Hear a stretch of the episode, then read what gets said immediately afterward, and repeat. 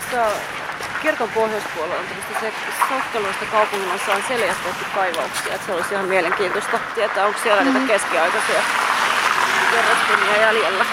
Joo. No mutta mennään nyt tänne sillalle ja katsotaan kaupunkia.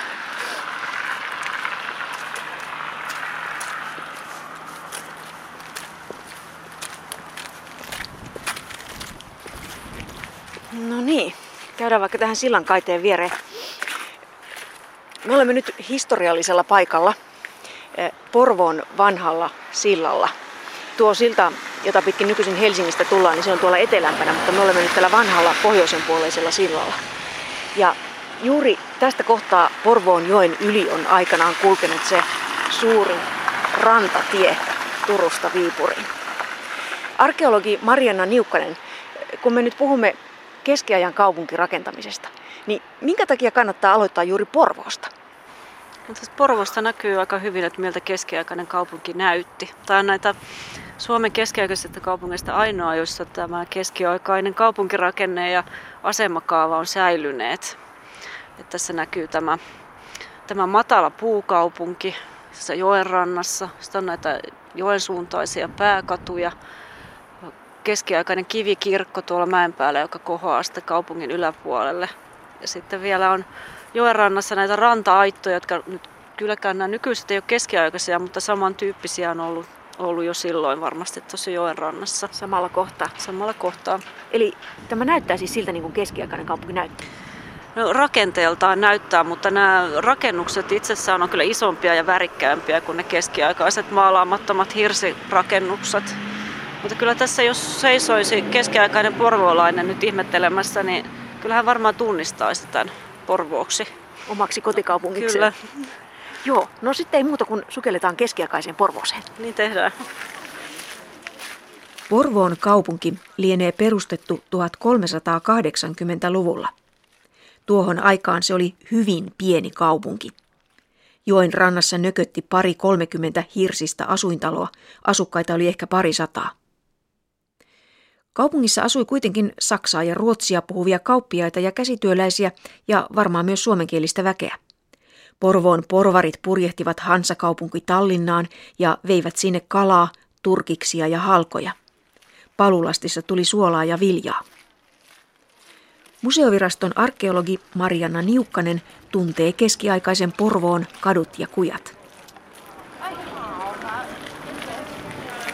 No niin, missä me nyt ollaan? Me ollaan nyt tässä Porvoon jokikadulla, joka on tämä rannan, rannasta seuraava pitkä katu. Tämä on Porvoon keskiaikainen pääkatu ollut. Tämä on ollut keskiajalla vähän kapeampi kuin nyt, semmoinen ehkä vajaa viisi metriä leveä. Ja Porvoon kadut on ollut kivetty vasta 1600-luvulla. Että keskiajalla nämä on ollut sellaisia periaatteessa niin kuin maapintaisia nämä kadut, mutta sitten koska siinä on ollut aika paljon sitten kaikkea eläinten lantaa ja liejua ja muuta kertynyt siihen kadulle, niin siitä niitä on kuivatettu sillä tavalla, että on laitettu sitten erilaisia puukerroksia. Että on voinut olla ihan jotain risua ja tämmöistä, takasta ihan lautoja ja tukkeja, että se on voinut olla enemmän tai vähemmän sitten siististi ladottu ne puut siihen, että tämmöisiä on oletettavasti useassa kerroksessa sitten näitä puisia katupintoja. Mm-hmm. on vähän kuivempi kävellä siinä. Joo. No, miten ne keskiaikaiset kadut sitten noin yleensä kaupungissa kulkivat? No yleensä oli se just näitä ran, tai jokirannan suuntaisesti pääkatu ja sitten siitä niin kuin sitten poispäin rannasta aina kaupunki kasvoi, niin tehtiin niin kuin lisää niitä joen suuntaisia katuja. Sitten oli poikittaisia kujia.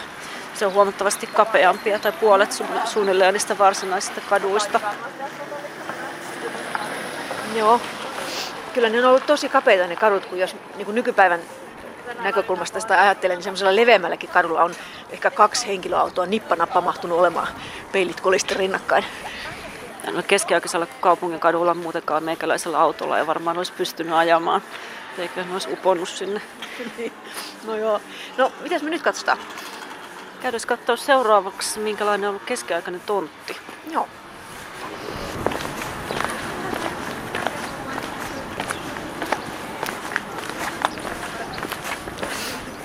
Joo, Jokikadulla ollaan edelleen.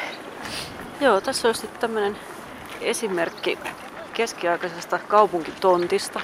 Ne on olleet tällaisia pitkiä ja kapeita. Porvoossa on säilynyt tämä tonttityyppi hyvin.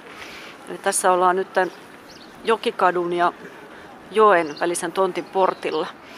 Tontin toinen lyhyt sivu on ollut kadulle päin ja toinen sitten tonne on, jatkuu tuonne jokirantaan asti tämä sama, sama tontti.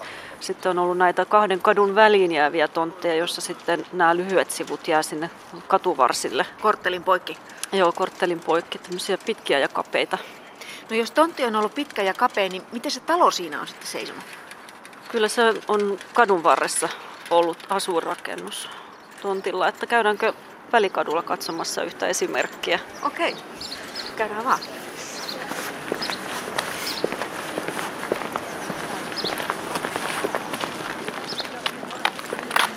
Joo, minkälainen katu tämä välikatu on ollut? No, välikatu on ollut Porvoon toiseksi tärkein katu. Pääkatu oli tämä Jokikatu, lähempänä rantaa. Välikatu oli sitten semmoinen enempi näiden tonttien tavallaan semmoinen takakatu, joka kautta tiedetään ainakin, että on viety karjaa laitumelle. Tämä on ollut semmoinen karjan kulkukatu. Mm-hmm.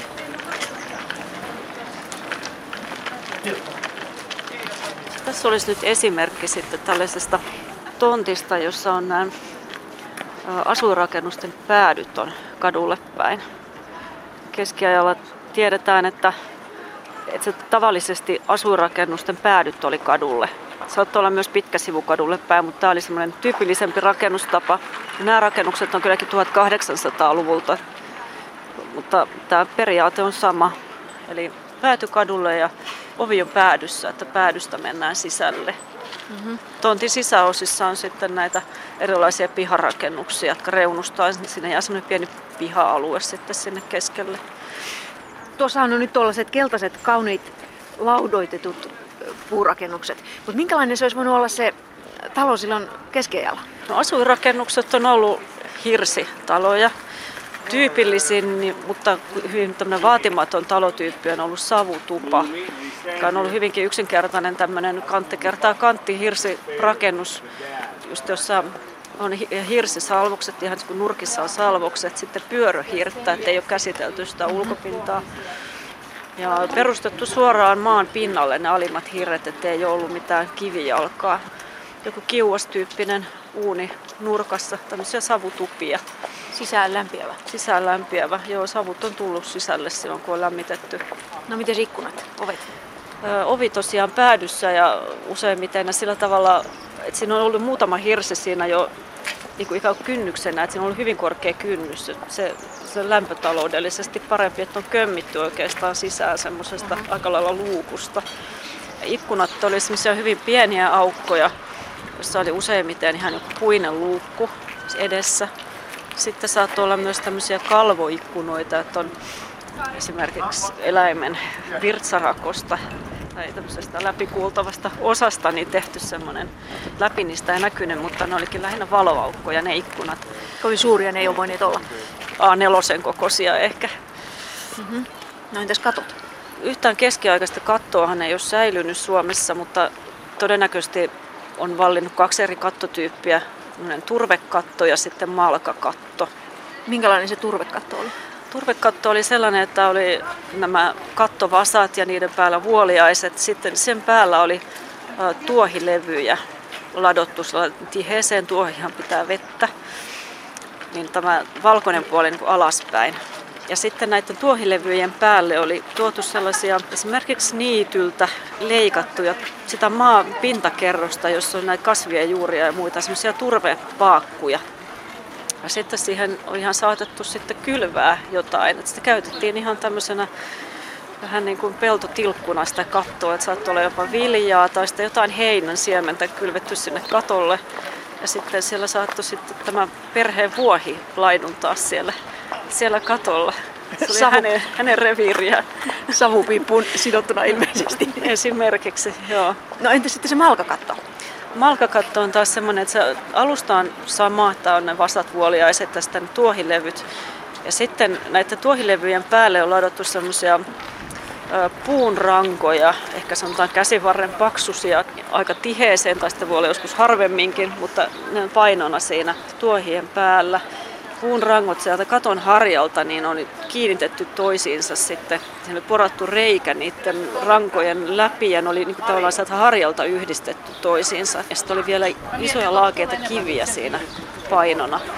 Että tämmöinen malkakatto piti varmasti hyvin vettä, mutta siinä oli sitten se ongelma, että se ei pitänyt oikein lämpöä. Tämä turvekatto oli niin kuin lämpötaloudellisesti parempi. No nyt se malka on siis semmoisen ohuehkon puun halkaistu puolikas? Halkaistu taikka kokonainen.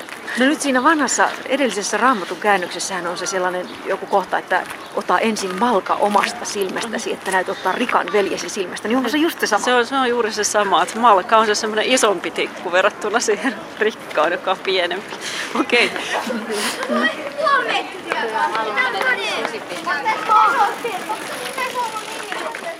Mitäs muita rakennuksia siinä pihapiirissä sitten oli sen asuintalon lisäksi?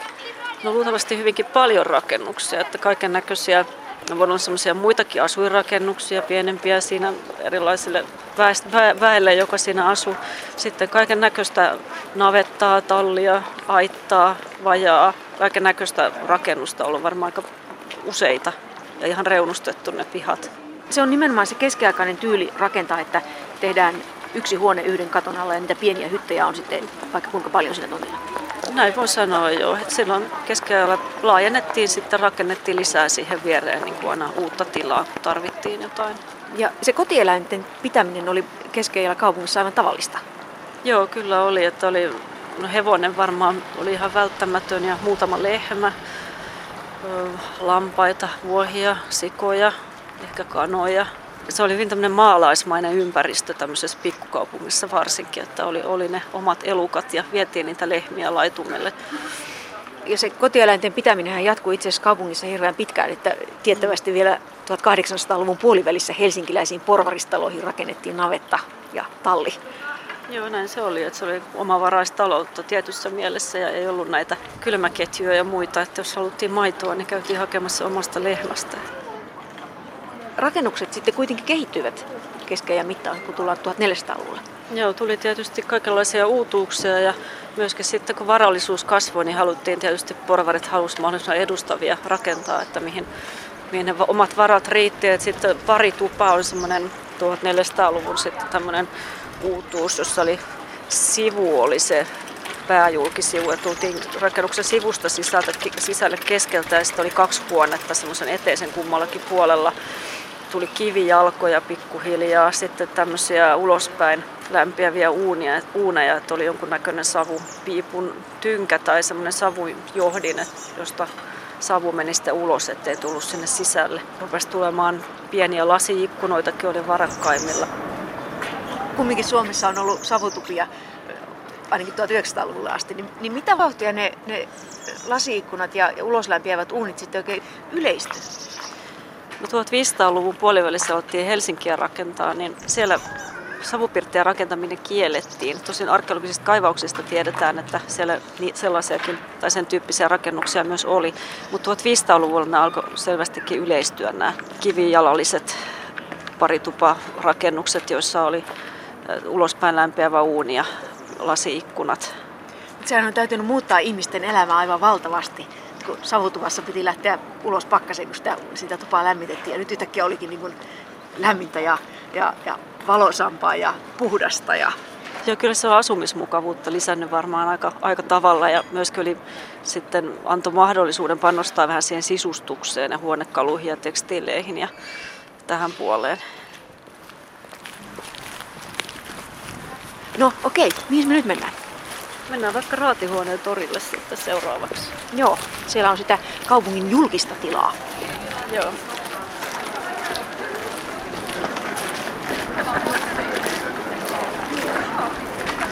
No niin, nyt tultiin torille. Tämähän on ihan kalteva. Siis vinoa.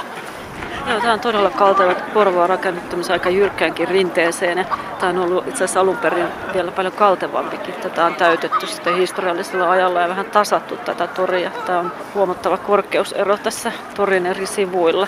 Joo, mitenköhän tässä on ne, ne myyntipöydät pysyneet paikallaan?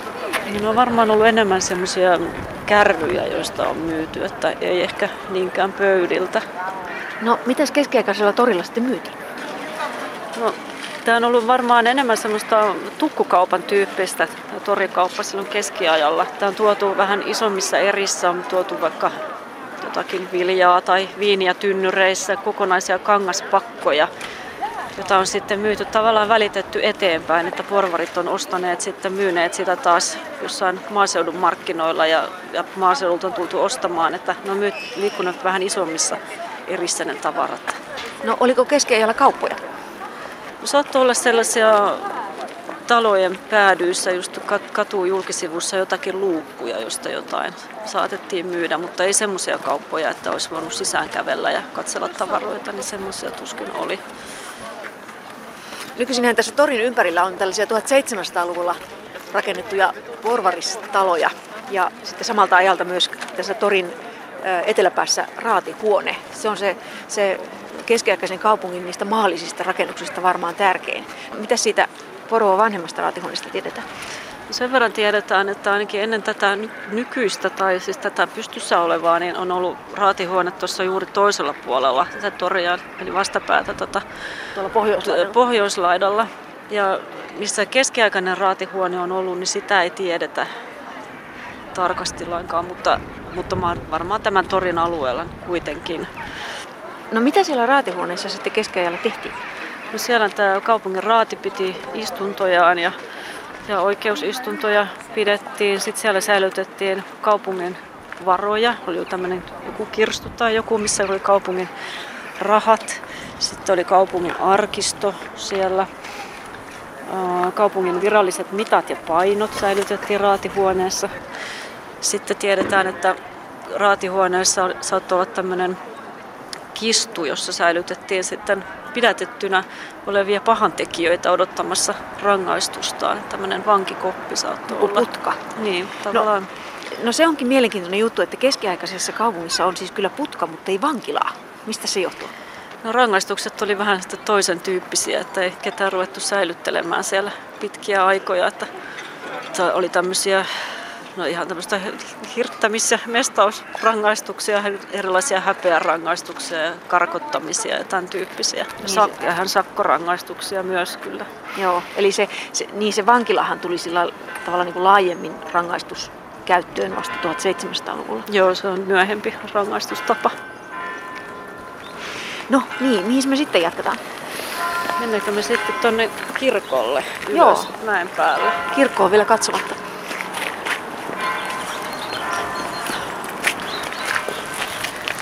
Täältä torilta nousee tällainen jyrkkä katu tuonne kirkolle. Onko tämäkin sitten keskiaikaisella paikallaan? Joo, kyllä tämän pitäisi olla. Ja tässä on myös semmoinen kohtaavautuu sellainen näkymä tästä kadulta tuonne kirkolle päin, jossa on tämmöinen pääteaihe. Siellä kirkon seinässä on semmoinen tiilikoriste, semmoinen vähän neliapilan muotoinen seinäkoriste, niin se osuu just tähän, tähän kadun päätteeseen, kun nousee tästä, niin siinä on semmoinen nyt se näkyy tuolta. Aa, hieno joo. yksityiskohta, että viittaisi siihen, että tämä on ihan suunniteltu juttu. Tällainen neljäpilan muotoinen. On tänne melkomainen kiipeäminen. No niin, perillä ollaan. Mistä tunnistaa keskiaikaisen kirkon? Keskiaikaiset kirkot noudattaa aina tämmöistä tiettyä tyyppiä, että on tämä suorakaiteen muotoinen runkohuone ja sitten on tämä eteläsivulla asehuone ja pohjoissivulla sakaristo ja sitten tämä korkea, korkea harjakatto. Niin kuin täälläkin on. Näitä keskiaikaisia kivikirkkoja Suomessa on hiukan on suunnilleen sata, ehkä hiukan yli. yli ja nämä nyt on kaikki aika, siis tavallaan tunnistaa tästä tyypistä, mutta monia niistä on kyllä muutettu sitten keskiajan jälkeen. Saattaa olla, että on tehty ristikirkoksi tai kuorutettu jotenkin muuten tunnistamattomaksi, mutta on näitä keskiaikaisessa asussa olevia vielä paljon jäljellä. No miten me tästä Porvon kirkosta tiedetään? Porvon kirkkoherra mainitaan 1327, jolloin tässä on täytynyt olla joku kirkko, mutta se on saattanut olla jo 1200-luvulla se ensimmäinen kirkko, joka on varmaankin arvatenkin ollut puinen. Ensimmäinen kivikirkko on rakennettu 1410-luvulla, silloin kun tässä on ollut jo tämä kaupunki, ja sitten sitä on täytynyt laajentaa jo 1400-luvun puolivälissä. Että tässä nykyisessä kirkossa on ö, osia siitä pienemmästä edeltävästä kivikirkosta tunnistettavissa jotain seinän, seinien osia ja semmoista. Mutta on 1400-luvun puolivälistä? Tämä on 1400-luvun puolivälistä ja säilynyt tosi hyvin tässä keskiaikaisessa asussaan, paitsi että noita ikkunoita on kyllä suurennettu keskiajan jälkeen. No onko jotain muuta kuin tämä suorakaiteen muoto ja jyrkkä katto, josta keskiaikaisen kirkon tai muun rakennuksen voi tunnistaa? No keskiaikaisen tiilimuurauksen voi tunnistaa munkkilimityksestä. Missä tuossa tässä kirkon vieressä on tämä keskiaikainen kellotapuli, tai sen alaosa on keskiaikainen. Siinä on näkyvissä tota, tiilimuurausta. Mennään katsomaan. katsomassa, mitä limityksiä sieltä löytyy. Joo, no niin. Mitä siinä on? Tässä on tätä, näkyy tätä munkkilimitystä, eli tiilet on muurattu sellaisessa järjestyksessä, että on aina kaksi tiiltä pitkittäin ja sitten yksi poikittain, eli kaksi juoksutiiltä ja yksi sidettiili. Eli tämä, just niin kuin, tämä pääty on tänne ulospäin näissä sidettiilissä, eli tavallaan pitkä, pitkä, lyhyt, pitkä, pitkä, lyhyt. Ja se on tyypillinen keskiajalle? Se on tyypillinen keskiajalle Pohjois-Euroopassa. Pystyykö tämmöisestä muurauksesta tunnistamaan keskiaikaisen rakennuksen sitten missä tahansa muuallakin? Ainakin Pohjois-Euroopassa, sanotaan nyt Suomen Ruotsin alueella, tämä on ollut se keskeajalla käytetyin limitystapa. Sitä on ollut sitten 1900-luvullakin käytössä ja toisaalta antiikin Roomassa, että siinä on sitten pitää sitten vähän niitä muitakin seikkoja tietysti katsoa, että voisiko se olla keskiaikainen, mutta kyllä se sitten viittaa siihen, jos tämmöistä limitystä on. Okei, selvä. Eiköhän lähdetä kahville tämän kävelyn päätteeksi. Joo, lähdetään vaan.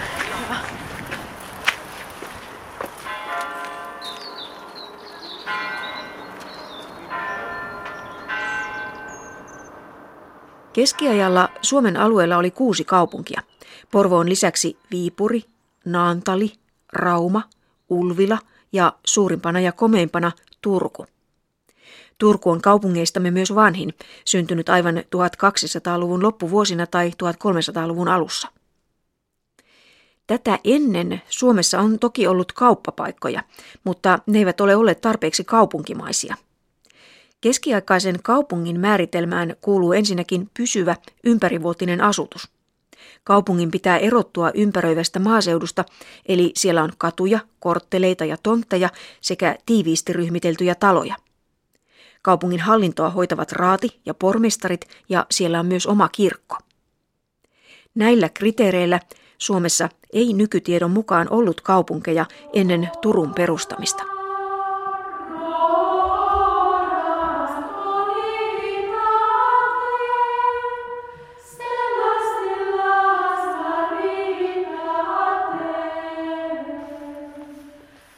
Keskiajalla rakennukset tehtiin siis yleensä puusta.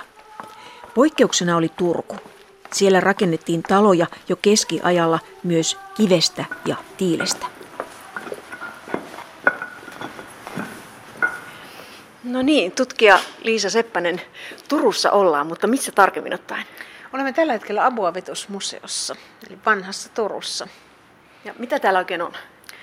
Täällä on esille kaivettuja kellareiden raunioita nähtävillä, vanhoja katupintoja ja, ja esineistöjä, mitä tältä alueelta on myös kaivoksessa löydetty.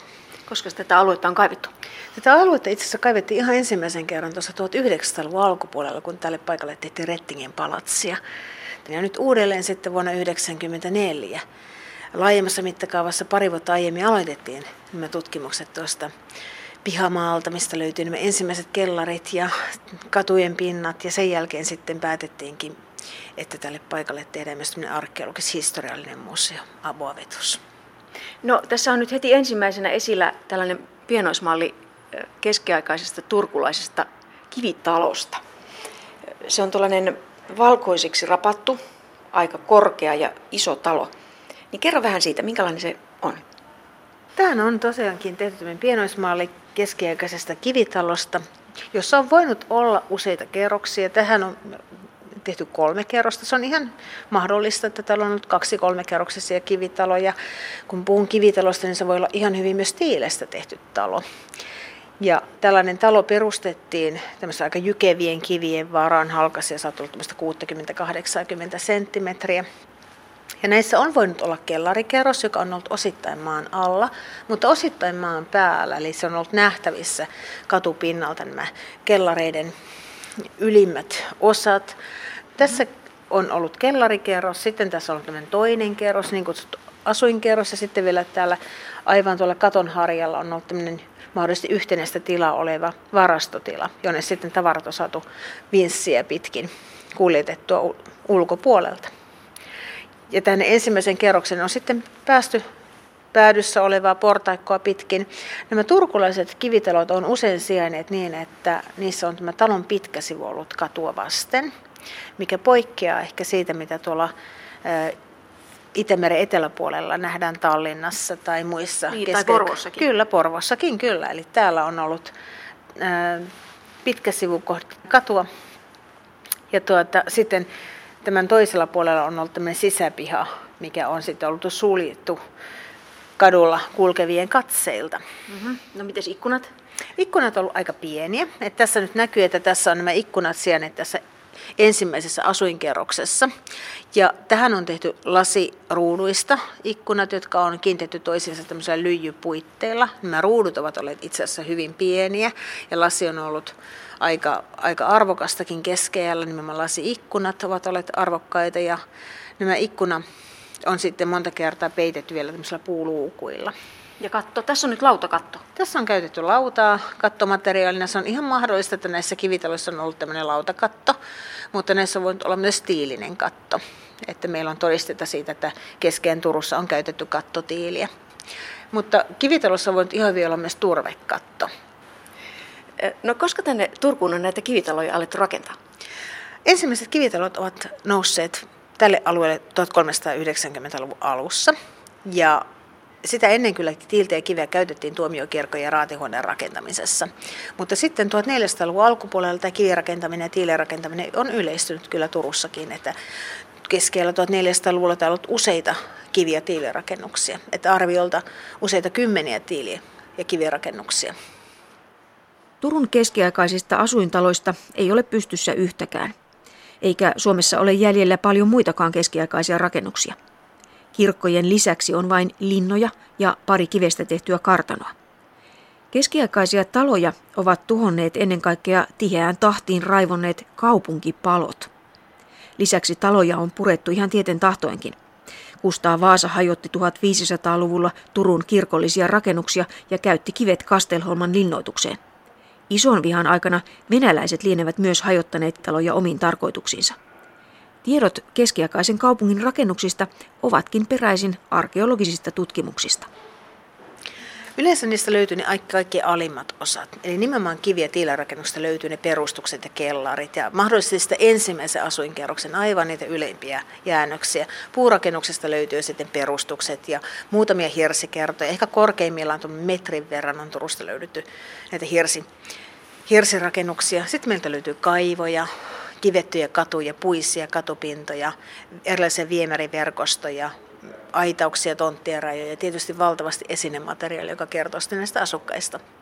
No, täällä Oboa vetuksessa on, on näkyvillä myöskin niitä kivikellareita, niin lähdetään niitä katsomaan. Tehdään näin.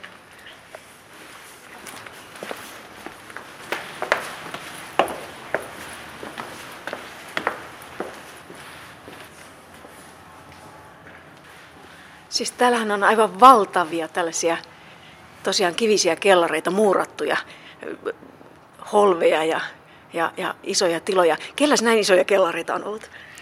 No varmastikin kaup- kauppiailla ja mahdollisesti jopa käsityöläisillä. Eli kaupungin porvareilla on ollut ehkä tällaisia komeita kivitaloja varakkaimmilla porvareilla nimenomaan, mutta kirkollisia rakennuksia on tehty myös kivistä ja tiilistä. No mitä tällainen kiviraunio nyt, tai tämmöinen kivikellari kertoo siitä talosta? Kivikellarit kertovat talon koosta. Ja sitten näiden perusteella voidaan myös sitten miettiä, että onko rakennus tehty kivistä vai tiilistä. Eli tässäkin näkyy, että tämä alaosa on tehty isokokoisista kivenlohkareista, jos välissä on tämmöistä pienempää tilkekiveä käytetty. Aha. Mutta sitten tämmöinen toinen kerros, tämä niin kuin sanottu ensimmäinen kerros itse asiassa, on tehty sitten jo tiilistä muuraamalla. No kuinka suuria ne talot on olleet? Tässä kivi- ja tiilitalojen koko on vaihdellut itse asiassa aika paljon. Et pienimmät kivitalot on voinut olla jopa 54 metriä, mutta sitten meillä on tuota, todisteita 104 metrin, 200, jopa 304 metrin suuruisesta kivi- ja tiilitaloista. Siis myös tosi suuria taloja. Tosi suuria taloja, kyllä. No nyt kun näitä kellareita katsoo, niin näyttää, että ne on niin kuin ihan vieri vieressä. Onko nä- tässä on siis useamman eri talon kellari? Tässä on kahden rakennuksen kellarit yhdistetty. Nämä rakennukset rakennettiin toisiinsa aika kiinni. Ja nämä kellaritkin sitten saattoi olla toisessaan kiinni. Voi olla, että joissakin rakennuksissa on ollut pieni väli, mutta siihen välinkin on voitu tehdä pienikokoinen kivi- tai tiilitalo, joka on sitten ollut ihan tämmöinen yhden huoneen kokoinen hyvin pienikokoinen, että kesken ja lopulla sitten niin näitä katuja reunusti ihan yhtenäisenä rivistönä nämä kivi- ja tiilitalot, mutta myös puutalot Turussa. No kuinka paljon Turussa niitä kivitaloja keskiajalla oli? Kyllä täällä useita kymmeniä kivitaloja on ollut, että 80-100kin kivitaloa täällä voi olla. Että kaupunkikuvassa ne on ollut aika hallitsevia kokonsa ja korkeutensa perusteella, mutta puurakennuksia on ollut lukumäärällisesti enemmän. Et puurakennuksia on ollut useita satoja. Ja täytyy muistaa, että kaikki puurakennukset eivät ole olleet asuinrakennuksia. Osa niistä on ollut aittoja, jopa saunoja, puoteja, eläinsuojia. Mutta puurakennuskanta on ollut kuitenkin aika paljon. Joo, selvä. Sitten jatketaan eteenpäin. Tehdään näin.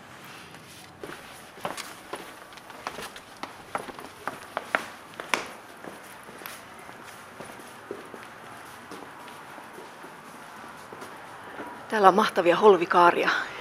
Kellareihinkin on muurattu tällaiset holvit. Kyllä. Se on itse asiassa aika kätevä tapa tehdä tällainen kattorakenne, tällainen holvi.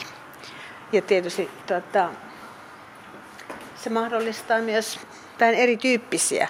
Että on tehty tämmöistä niin tynnyriholvia niin kuin tässä, mutta sitten on tehty myös tämmöisiä ristiholveja, missä on tämmöisiä niin kuin, vähän tämmöisen purjeen tapaisia sektoreita sitten tässä katossa. Mm-hmm. Joo. Mitä näissä, hol- näissä kellareissa on pidetty?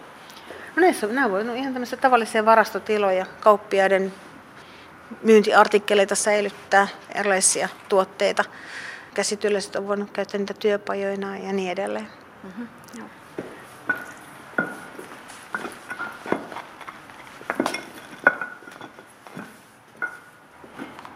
Niin Liisa Seppänen, sinähän olet myös omissa tutkimuksissasi päätellyt, että keskiaikainen kaupunki ei ollut ollenkaan niin likainen ja sotkunen paikka kuin on, on aikaisemmin ajateltu.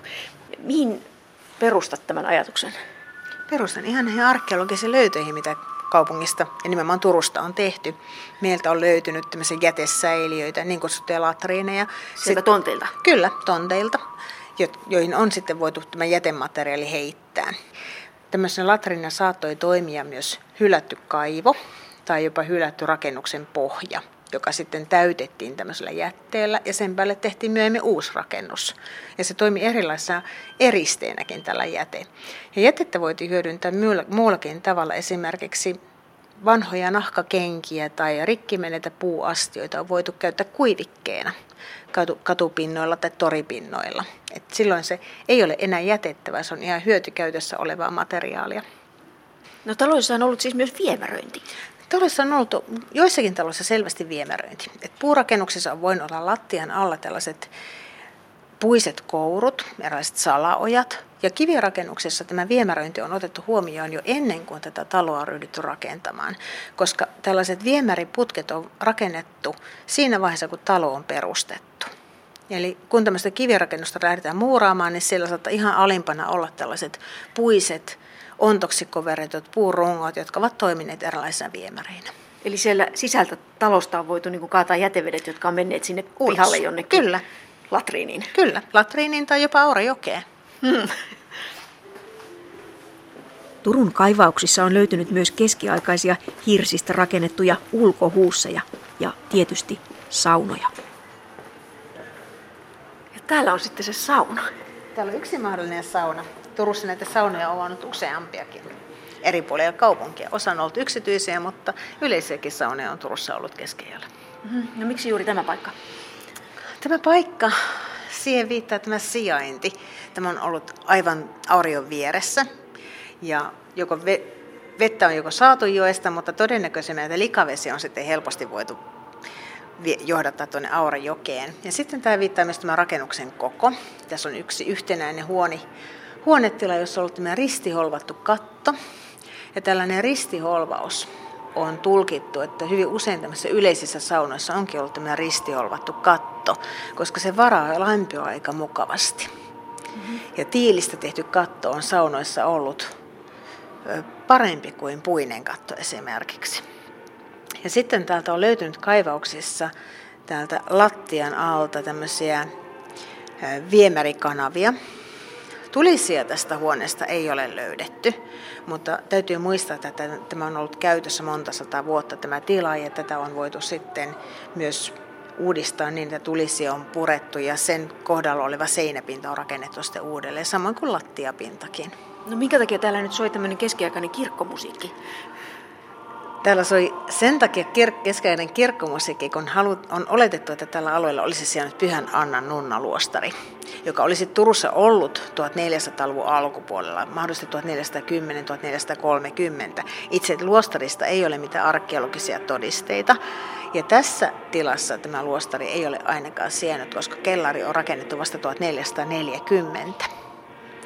Mutta tässä on sitten haluttu ehkä kunnioittaa tätä vanhaa tarinaa tästä Pyhän Annan nunnaluostarista ja tämän museon omistaja sitten on Matti Koivorinta on perustanut tähän tällaisen pyhän Annan kappelin, ekumenisen kappelin, jota käytetään sitten kirkollisissa toimituksissa että tämä ajatus siitä, että tällä alueella olisi sijainnut nunnaluosta, niin sillä voi olla aika hauska yhtymäkohta itse asiassa näihin saunoihin. Koska muualla nunnaluostariksi on kutsuttu yleisiä saunoja, missä on ollut ilotalopalveluita. Että ne on ollut tämmöinen niin peiten nimitys bordelleille.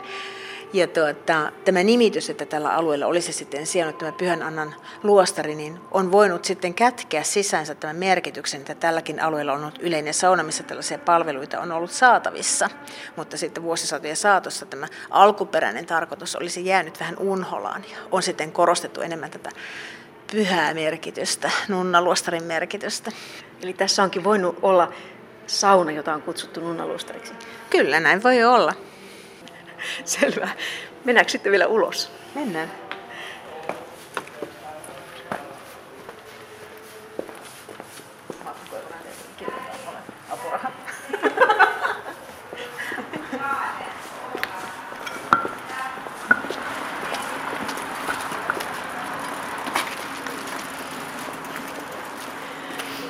Tohtori Liisa Seppänen, missäs nyt kävellään?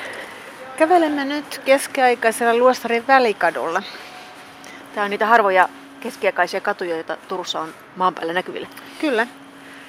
Tämä Luostarin välikatu, Jokikatu ja Luostarin yläkatu on vielä hahmotettavissa nykyisessä kaupungissa ja hieman pätkä tuota keskiaikaista Karjakatua. No, meillä oli tuolla Porvoossa jo puhetta, että nämä kadut saattoivat keskiajalla olla puulla päällystettyjä. Onko täällä Turussa löytynyt niissä kaivauksissa niitä puukatuja? Kyllä, useitakin puukatuja on löytynyt Turun kaivauksissa. Parhaisimmat menee tuonne 1360-1370-luvulle. Silloin on ryhdytty puulla päällystämään Turun katuja. No miten ne on perustettu? Niihin on ensin tehty hiekkainen perusta, jonka päälle on sitten tehty tämmöinen kehikko, eli kadun suuntaisesti laitettu pitkittäin ensin puut ja niiden varaan poikittain hirsiä vieri viereen, että siitä on saatu yhtenäinen puinen kate. Eli ihan siis täysin sileä puukatu? Kyllä, täysin sileä puukatu. Melkein kuin puista lattia pitkin kävelisi. No, koska tänne sitten kivikatuja ruvettiin rakentamaan? Nyt on varhaisimmat todisteet löytyneet ensimmäistä kivikaduista 1420-luvulta, 1430-luvun alusta. Ja muualla näitä kivikatuja tunnetaan sitten vasta 1600-luvulta. Turku on tosiaan parisata vuotta ollut edellä katujen kiveämisessä. No onko ne olleet tällaisia pyöreitä mukulakiviä? Kyllä. Tällaisia halkasijalta noin 15-20 senttiä. Keskellä sitten on ollut vähän suuremmista kivistä tehty keskiura ja katujen reunoilla on ollut sadevesikourat, jotka on myös tehty vähän suuremmista kivistä. Turussa lienee 1400-luvulla ollut pari tuhatta asukasta. Se oli merkittävä kaupunki, kooltaan Ruotsin valtakunnan toiseksi suurin heti Tukholman jälkeen. Turussa oli raatihuoneen ja kirkon lisäksi paljon muitakin julkisia rakennuksia. Tohtori Liisa Seppänen, missä nyt ollaan? Me olemme Aureen varrella nykyisen Hämeenkadun ja Kaskenkadun välisessä risteyksessä, missä oli keskellä Dominikaani konventti. Eli Dominikaani luostari. Kyllä. Koska se täällä on ollut? Dominikaanit tulivat Suomeen 1249, mutta välttämättä he eivät ole ensimmäisenä perustaneet asemapaikkansa tälle paikalle, vaan mahdollisesti Koroisiin, joka sijaitsee noin puolitoista kilometriä tuomiokierkolta Aurejokea pitkin yläjuoksulle. Ja tänne he olisivat tulleet ehkä 1300-luvun aikana. No, mitäs muita niin sanotusti julkisia tai kirkollisia rakennuksia täällä Turussa tiedetään olleen? No, Turussa oli itse asiassa useampikin kirkko tuomiokirkon lisäksi, joka tietysti oli kaikkein suurin ja mahtavin. Ja sen lisäksi täällä oli koulu. Että ensimmäinen koulu on sijainnut aivan tuossa nykyisen tuomiokirkon lähellä. Katedraalikoulu. Ja sen lisäksi täällä on ollut sairaaloita. Pyhän Yrjänän hospitaali on sijainnut nykyisen kauppatorin länsipuolella. Sitten täällä oli tämmöisiä pappien virkataloja, prependoja. Papit, jotka huolehtivat erilaisista alttareista ja suorittavat messuja katolisille pyhimyksille lahjoitusvarojen turviin, niin he saivat sitten palkkioksi tästä asua tämmöisissä virkataloissa, joita sitten oli aika paljon kirkkokorttelissa ja luostarikorttelissa. Missä päin täällä? Tuossa tuomiokirkon ympärillä tiedetään prependoja olleen ja sitten myös luostarikorttelissa Suurtorin varrella. Sen lisäksi täällä oli kuusi kiltataloa, jotka ovat sijainneet myös kirkkokorttelissa ja luostarikorttelissa. Mitäs ne on? Kiltatalot olivat tällaisia niin kuin ammattijärjestöjä, että se on tietyn ammattikunnan edustajat sitten istuneet, kokoontuneet ja mahdollisesti tehneet kaupunkia koskevia suurempia linjauksia ja päätöksiä. Niin, Turku oli keskiajalla aika vilkas kaupunki. Kyllä, kansainvälinen. Täällä oli saksalaisia kauppiaita ja käsityöläisiä tuli paljon ja me kivirakentaminenkin toi tänne paljon ulkomaalaista ammattitaitoa. Täällä kuuli Saksaa, tai Ala-Saksaa, Ruotsia, Latinaa, Suomeakin. Varmaan ainakin yhtä kansainvälinen kuin nykyisin. Kyllä, jos ei kansainvälisempi. Komalaisten osuus saattoi olla hyvinkin prosentuaalisesti suurempi kuin nykyään. Hmm.